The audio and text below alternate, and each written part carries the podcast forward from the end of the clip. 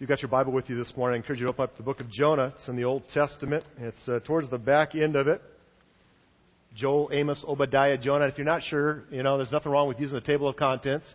Open up the front page and find the page number. But if you've got your Bible, I encourage you to turn to the book of Jonah. Last week we talked about how to handle unexpected storms. Anybody ever had an unexpected storm in their life? Something happened and uh, you completely blown away by it, did not know, did not see it coming. And we talked about what to do. And today we're going to consider what to do when you cause the storm. Because the truth is, sometimes we are the storm causers. We're the ones who bring it upon ourselves. While you're looking for Jonah, I'll tell you a story about a friend of mine. Uh, his, his, um, we won't, well, we'll call him Bill. It's not his real name, but um, Bill was a tax attorney, had a firm, fairly prestigious firm in uh, Southern California when I lived down there. And uh, Bill used to do my taxes every year for free, which is a good deal. And he would come and uh, you know take all my stuff and put it all together. It didn't charge me a dime to do it. And for the three or four years he did my taxes, I got some pretty stinking good returns, which is which was cool. I liked that part. Um, but then I got a notice in the mail one day that I was being audited by the IRS.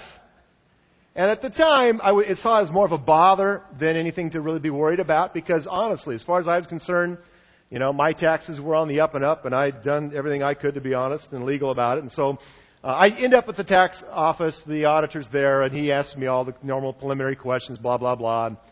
And, uh, you know, they're very, if you work for the IRS and you're here, don't take this personal, but they're very cold. They are not, they're not people people. You know what I mean? They don't give people that job because they're real friendly and, and uh, just these little otters who run around smiling all the time. So anyway, I'm with, I'm with this guy and he's making me a little uncomfortable. And then he goes out of the room and he pulls in two other guys. And I got three guys in there and they are grilling me I mean, I am being asked stuff that I had no idea where they were coming from and what they meant, and a lot of the questions were about my friend and his tax firm. Uh, his, his, his firm, his business, and I didn't know the answer, and I had no idea what was going on. Well, come to find out that uh, my friend, the one who being investigated, uh, he uh, had uh, was being investigated for, I think, tax fraud is what they call it, because uh, many, most of the clients that he had, and again, it was a prestigious firm with lots of high rolling clients, a lot of big buck people in his firm, uh, clients, and uh, they, he was being investigated for uh, helping them cheat the IRS out of tens and tens of thousands of dollars. And so he was in hot water, and again, I did not really understand that at the time. But the bottom line of the story is that Bill lost his license and went to jail. Was actually thrown in jail and spent a couple, two, three years in jail because of what he did. Now, the moral of the story is this. Ready? It's really deep. Sometimes we're, you know, the unexpected recipients of unwarranted storms. They just happen through no fault of our own. However, sometimes we are the reason and the cause for the predicament that we find ourselves in. Bill got busted and he lost everything because of the choices that he made. He brought that storm into his life. The forecast in your outline this morning, if you want to follow along, says this. Just as no one lives a storm free existence, we talked about that last week. Sooner or later, if you're not in a storm now, you will be, because they just come. It's a part of life. But just as no one lives a storm free existence, we also share this in common. Sometimes we cause the storms in our lives. And this isn't easy to admit. I've never met anybody that really likes to admit that they're the storm causer. Uh, I'm pretty good at denial and blame shifting. Anyone else? Want to? Yeah. Okay. A couple of you are honest. I mean, I'm perfect. I'm really good at it. It wasn't me. It's not my fault. He did, she did, they did, you know, or being in denial. I don't know where this came from, Lord. It's not me. It couldn't be me. And so by nature, we're pretty good at denial and blame shifting. And so it's not easy to admit when we're the source of the storm. But here's the simple truth. Sometimes it's me. Sometimes the storm is my doing. And that's why I love the story of Jonah. I love this story. We're going to take a look at uh, part of it today, but I love it because it's so real, it's so honest, and so like us at times. Because sometimes we cause the storms. Let's pick it up, Jonah chapter 1, verse 1. The word of the Lord came to Jonah, son of, son of Amittai.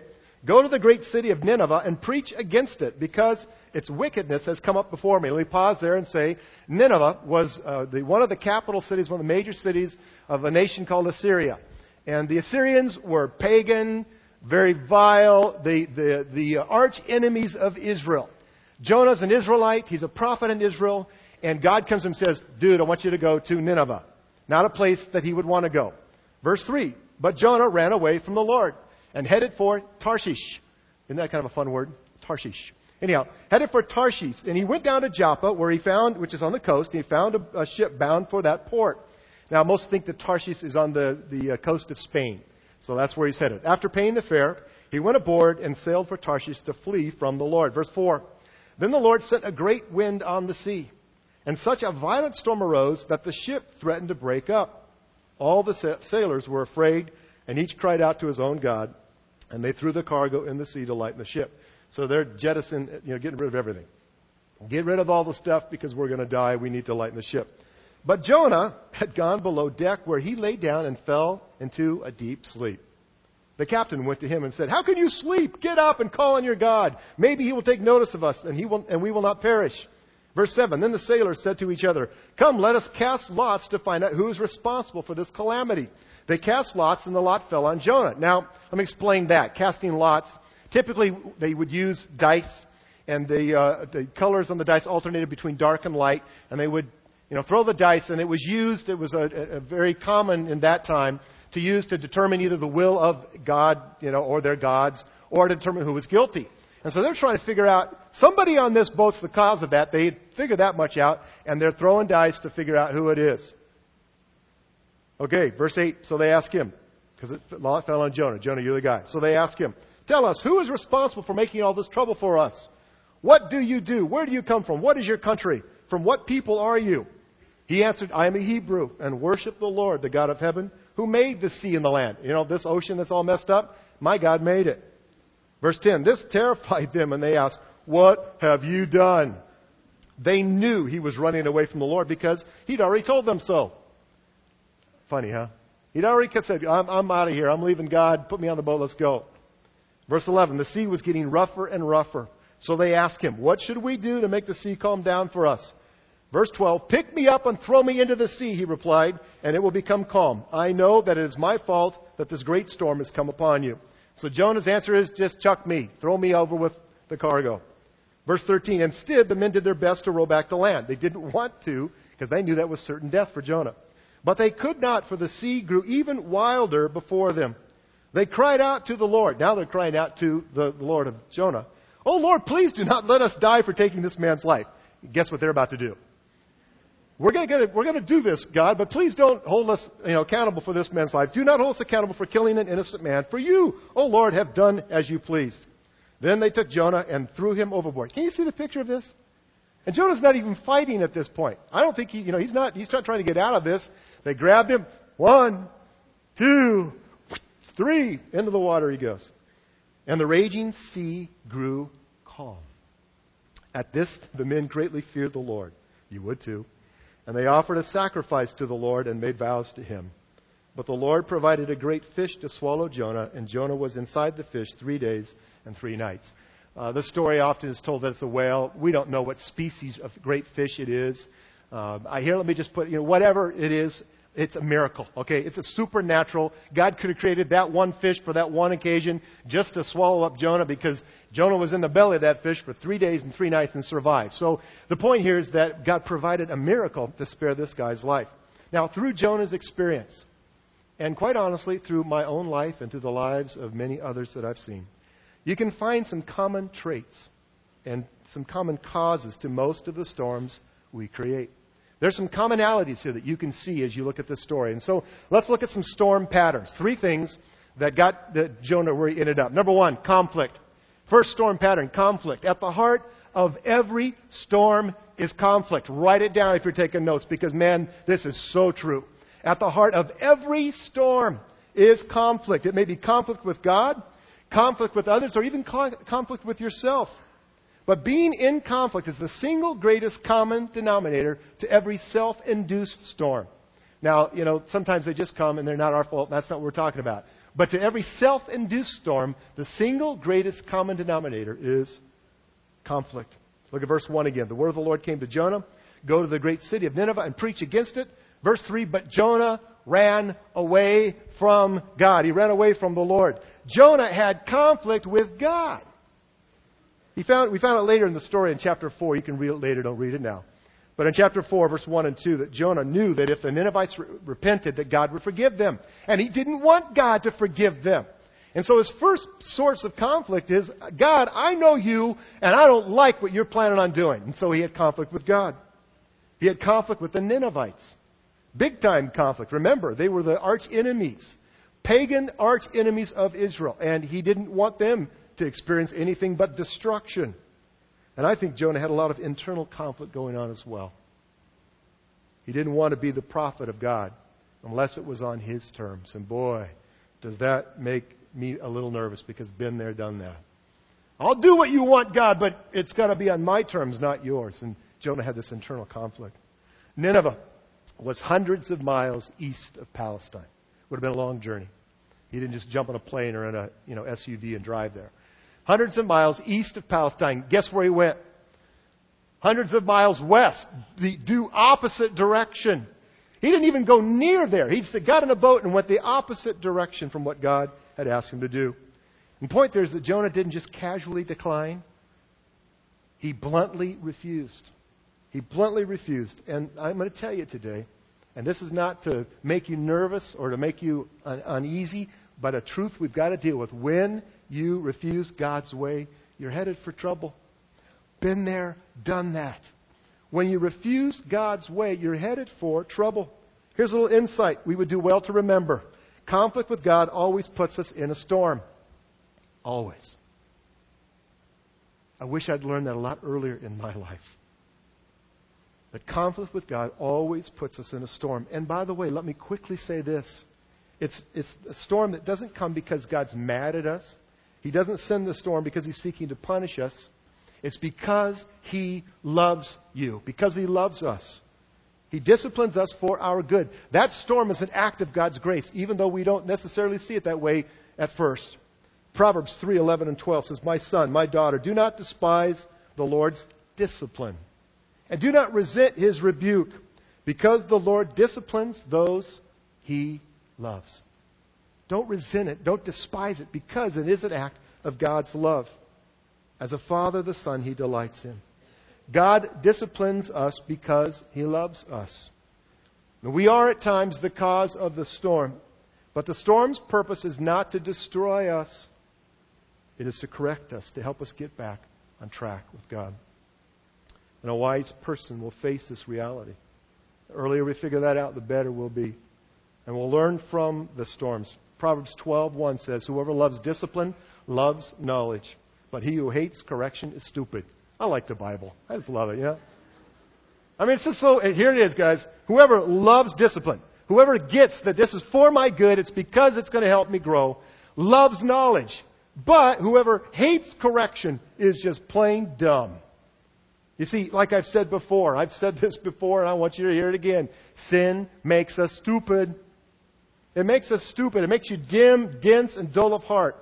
Where did Jonah end up next? First, he runs from God, and then where does he end up? He ends up on the bottom of the boat, sound asleep and clueless. Look at verse 4 again.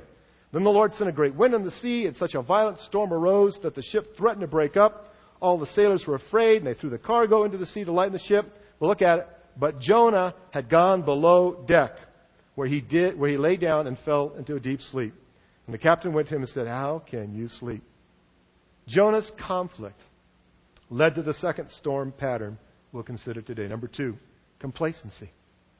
His conflict led him to this place of complacency. Jonah had become dull of heart. He didn't care about God, about the Ninevites, or about himself. Do you see that? Why did he go to the bottom of that boat and go to sleep? Because he didn't give a rip. He'd, he'd grown complacent, cold, dull of heart. He checked out. He became smug and uncaring as he posted that do not disturb sign on his door and fell asleep. There's this huge storm raging. Ever tried to, you know, I've been on a boat in rough water. Hard to sleep, especially when you're using the little bags again. It's, it's tough. And he's in the bottom of this thing, and it's all over the water. The boat and everyone in it's a great risk. And even the captain is amazed at Jonah's attitude. Man, how can you sleep during this? But have you ever noticed when someone is in conflict with God or conflict with others? or conflict with themselves, that they typically go from this passionate emotion, like anger, to a detached coldness. Ever seen that before? You know, at first they're ticked off, they're angry. When Jonah was, you know, ran from the Lord, he, he was, he was ticked. He was passionately upset, mad at God. No way, I'm out of here. And, and so we have this passion emotion, but often what that leads to then is this detached coldness. After a while, you just stop caring. You don't face the reality of what's been created. You don't take responsibility for your actions, of the condition you're in. And so you just zone out. And I see it, man, I've seen it a hundred times, a thousand times for the last 25, 30 years of doing this with people in church. They just get to the place where they zone out. They just check out. They isolate and insulate themselves from any meaningful connection with other people. They talk about community, you know, they don't want to talk about community or about family or about connection or relationships with others. It just makes them mad. Well, I have a dear friend who lives in Portland, went to school with this guy years ago. And uh, he is in right now um, this huge storm, and he's the cause of it. He has a long history of making a lot of poor decisions, and they finally caught up with him. And he's in this massive relational and financial storm. And it's of hurricane proportions right now in his life. His wife has left him. He's lost his job. His health is horrible. And uh, by his own admission, he's absolutely miserable. But you know what breaks my heart? Is that he's mad at all the wrong people. He's mad at God. He's mad at others. And he hasn't taken responsibility. He hasn't seen, he hasn't acknowledged that by his own choice, he's ended up where he's ended up. Jonah not only ran from God, he ran from everything he'd known and everybody he knew. He ran.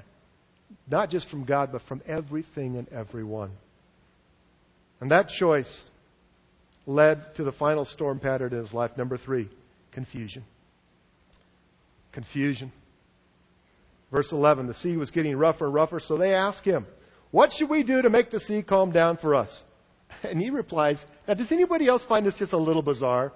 Pick me up and throw me over. And it'll become calm. It'll take care of it. I know that it's my fault and that this great storm, that this great storm has come upon you. Jonah's answer to the question, what should we do is, kill me. He just, I, that's his solution. I'm, I am so beyond this right now. I'm not angry with God. I, I'm angry with God and I'm complacent. I don't care anymore. In fact, I don't care anymore so much that my response is just take me out. Just kill me. He knew he'd caused the storm. That's clear here. He knew that, that uh, he was the source. He got that part right. But I can assure you, listen to me. I can assure you of this. Death was not the answer. That was not God's plan. God still had a mission for Jonah. Tens of thousands, at least 120,000 if you read later on in the book, of Ninevites still needed to hear about God. And so God was not done with this guy, but from Jonah's view, from his perspective, he was so messed up that instead of confessing, I mean, if I'm on the deck of that boat and I realize that we're all going down and I'm the cause of it, a smart guy is going to do what? Oh God, please forgive me. Here I am. I've blown it again. I'm the cause. I'm the source. Forgive me. That's the proper response. That's the response that says to God, I know, I get it, and I'm coming back to you. But Jonah's so confused, so messed up in his thinking and his perspective. What does he do? It's suicidal. just kill me. Just take me out. Talk about confusion. Here's the dictionary definition of confusion. I looked it up. It's great. Ready? It's a mental state characterized by a lack of clear and orderly thought and behavior. A mental state characterized by a lack of clear and orderly thought and behavior. Jonah was very unclear in his thought and his behavior. Kind of like I am when I'm trying to read directions to put something together. I don't know who writes those things, and I don't understand why they're supposed to be simple and yet they are. Anybody else have a problem with directions? And it's like there's always one part they leave out, you know? They list all these parts and stuff, or there's one step that's very confusing. I get to that and I go, what does that mean and how does this work? I mean, I'm, conf- I'm confused whenever, I'm, uh, for years, when my kids were little and I'd get stuff and we'd put it together on Christmas Day, I made them put it together. And believe me, they wanted to. No, Dad, don't touch that. I'll do it. I'll do it. Confusion. He's confused. Now we know in hindsight that, hindsight that Jonah did end up from the belly of that fish turning to God. And we'll talk about that in a moment. But you've got to understand that the fish was plan B. It was plan B. And the result of Jonah's refusal, right up to the point of being thrown overboard, he still was not willing to admit that God was right and he was wrong. Here's a question for you. Ready? Why are we sometimes so stubborn? Don't answer out loud. But why? Why are we so stubborn? Why do we tend to fight God so hard? Conflict leads to complacency. Complacency often leads to confusion. In the cold darkness of our soul, we lose perspective. And we become stupid. And that stupidness, that stupidity leads to a foolishness, to an act that's far from what God intends and what He wants. Jonah's answer, just kill me. Just throw me overboard. But that's not the answer. The only part of you that God wants dead is your pride. Can I just make that really clear? That's not, you know, oh man, just take me out, God. I'm just a mess. The only part of you God wants dead is your pride. His plan for you is life and life to the max, abundant, full life.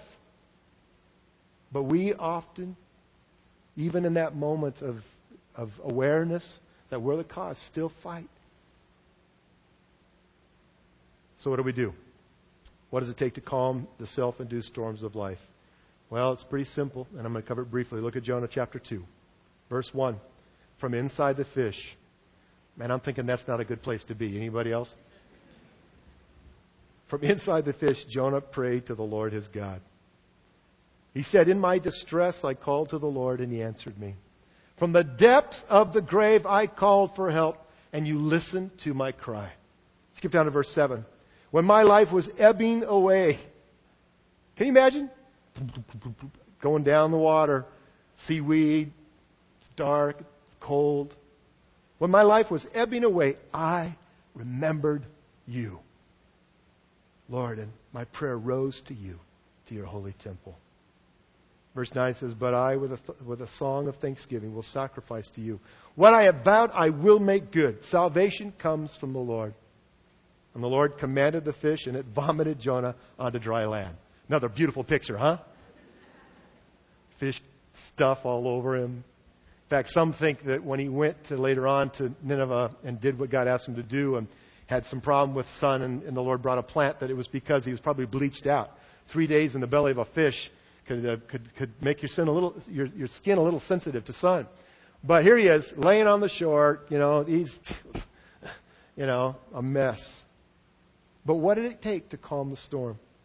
Well, the bottom statement of your outline says this The way to stop the self induced storms of life is to realize the truth, remember the Lord, and return to his plan and purpose. Realize the truth. Realize what's going on and what happened and why. Remember the Lord. And I love here that, that Jonas remembers God, that he's a good God and kind. Remember the Lord. And then return to His plan and His purpose. You know, there's another R word and one word that's, that describes what I've just talked about. It's the word repentance. It's a word that some of us don't like to hear. We think it's, you know, we think of the guy with the sign, you know, repent or die. And so we have these negative emotions, but it's actually a very positive word. It means to realize the truth, remember God, and return. Return to His plan, return to His purpose. When Jonah hit that water, reality hit him. Ever been thrown in cold water? You know, You know, and I think in that moment, something, they threw me in the water. I'm gonna drown. I'm gonna die. When they threw him in, that thing, you know, the, the reality of what happened just hit him. And inside the belly of that fish, something happened inside of Jonah. In his distress, he called for help. He cried out to God. He realized, I've been a blithering idiot. This is not good. And I don't want to stay here. And then I love this. Then he remembered the Lord. He remembered that God is good, merciful, and kind. Can I just say something? And, and, boy, we need to get this. Sometimes we focus on our failures, we dwell there. And yet, part of what I'm suggesting we need to do is to admit I have sinned, I've blown it, I've failed. That is the first step towards salvation, always. I've got to come to this place where I humbly admit I've done it again, Lord. Here I am. I've failed. I've blown it. I've, I've sinned. But don't dwell there. Admit it and then focus on the goodness of God. Don't stay landed on that, woe is me, I'm such an idiot thing, but turn from that to remember, just like Jonah did, to remember the goodness, the mercy, and the kindness of God. And from that place, finally, he made the choice to humble himself and return to his God given assignment and destiny. He said in verse 9, I, I love this. He said, With a song of thanksgiving, I will sacrifice. Do you see the choice there? I will. I'm going to sacrifice to you, Lord.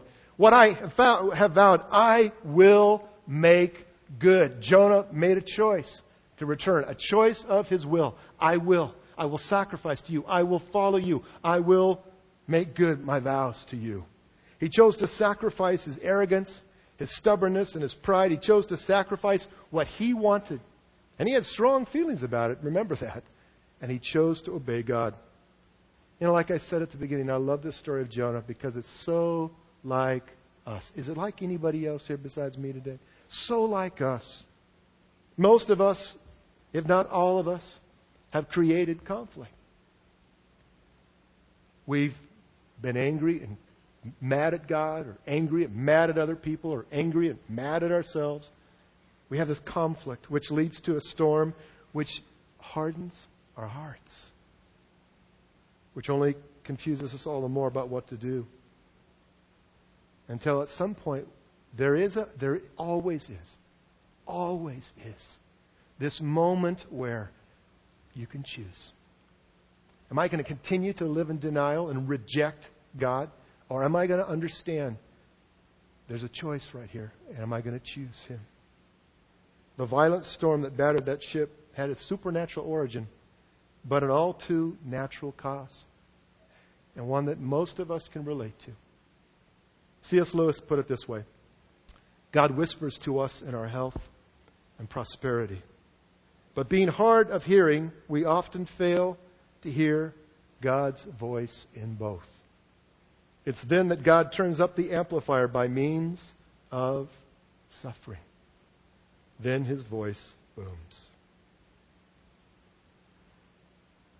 You see, God loves you. He loves me.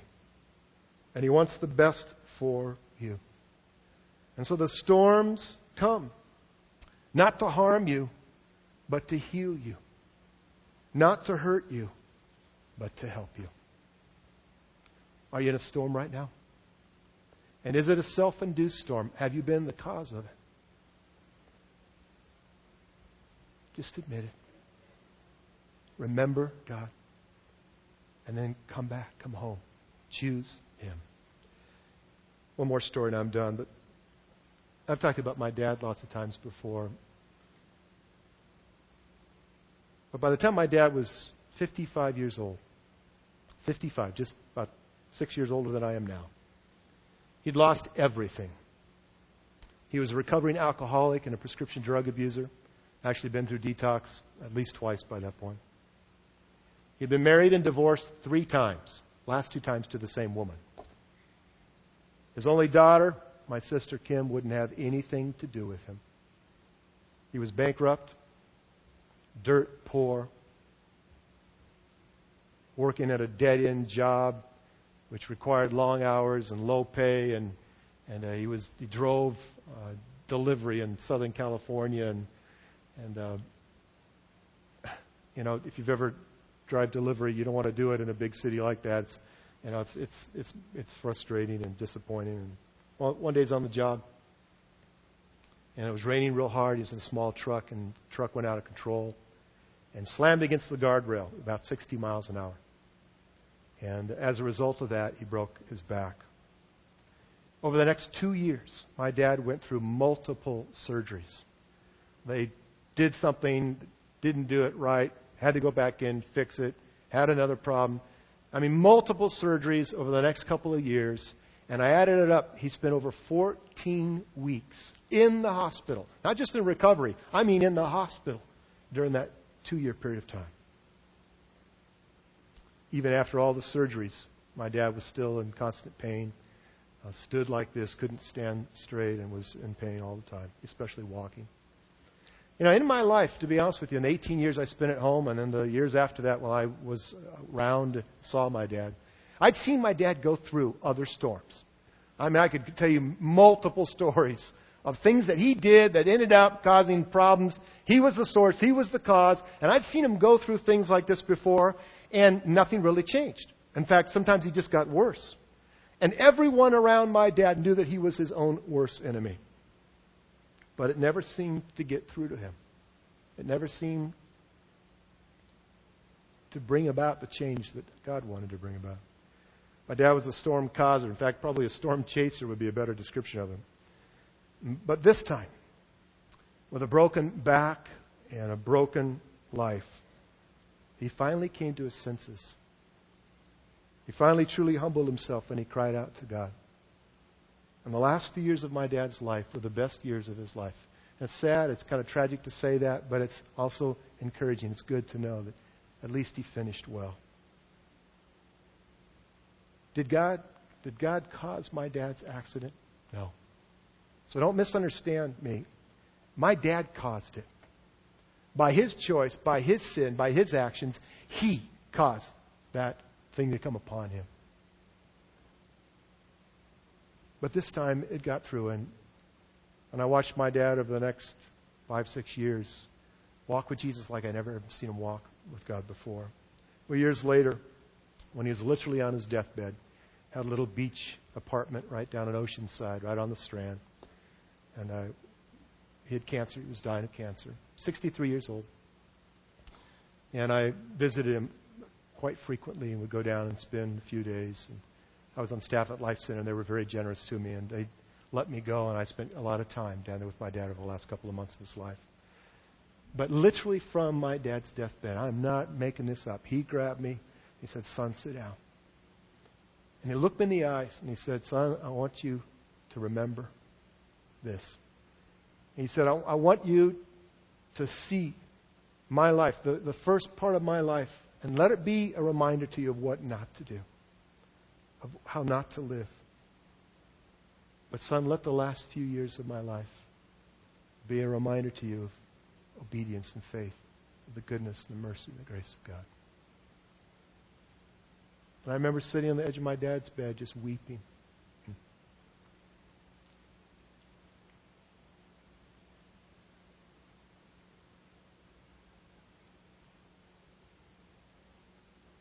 Hearing the love of a father for a son and the plea don't go where I went, live where I am now in faith, in obedience, in relationship with Jesus. My heart for you today is that you'll see the self induced storms for what they are an opportunity. An opportunity to run home to run to God, not to run from Him. It's my prayer today that you'll return to Him, to His purpose for your life, because He loves you more than you possibly imagine. My dad loved me. With all his heart, he loved me. And he spoke with tenderness and compassion. And he spoke it with intensity into my heart. And as much as my dad loves me, God loves you. He loves you a hundred times more than that, a thousand times more than that. And I don't know where you're at right now, what's going on in your life, but I do know this. He loves you. And He's got a purpose for you, just like He had for Jonah. Don't wait to be thrown overboard into the belly of a fish to figure that out. Would you bow your heads? Would you close your eyes? I'm going to call the band up. I want to pray for you.